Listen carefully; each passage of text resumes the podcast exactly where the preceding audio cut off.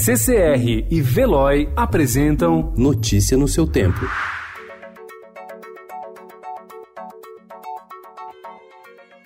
Olá, sejam bem-vindos. Hoje é sábado, 28 de dezembro de 2019. Eu sou Alessandra Romano e estes são os principais destaques do jornal Estado de São Paulo.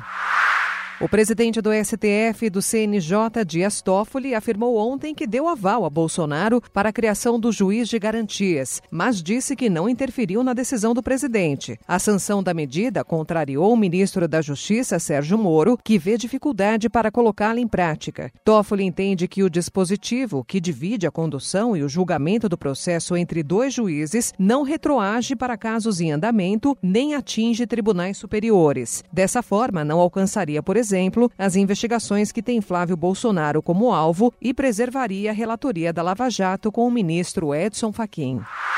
O ministro da Justiça Sérgio Moro foi às redes sociais questionar a criação do juiz de garantias e disse que o rodízio de magistrados nas comarcas com um juiz é um mistério. Governo vai cobrar dívida de 12 bilhões de reais do FIES na Justiça. Com vagas no comércio, desemprego recua a 11,2%. Valor do DPVAT cai e carros vão pagar R$ 5,23. Supremo Tribunal Federal destrava recurso para segurança. Congresso vai votar reajuste à Polícia do Distrito Federal. Voto latino terá mais peso nas eleições nos Estados Unidos. Na terra de Ítalo Ferreira, Rio Grande do Norte festeja campeão mundial de surf.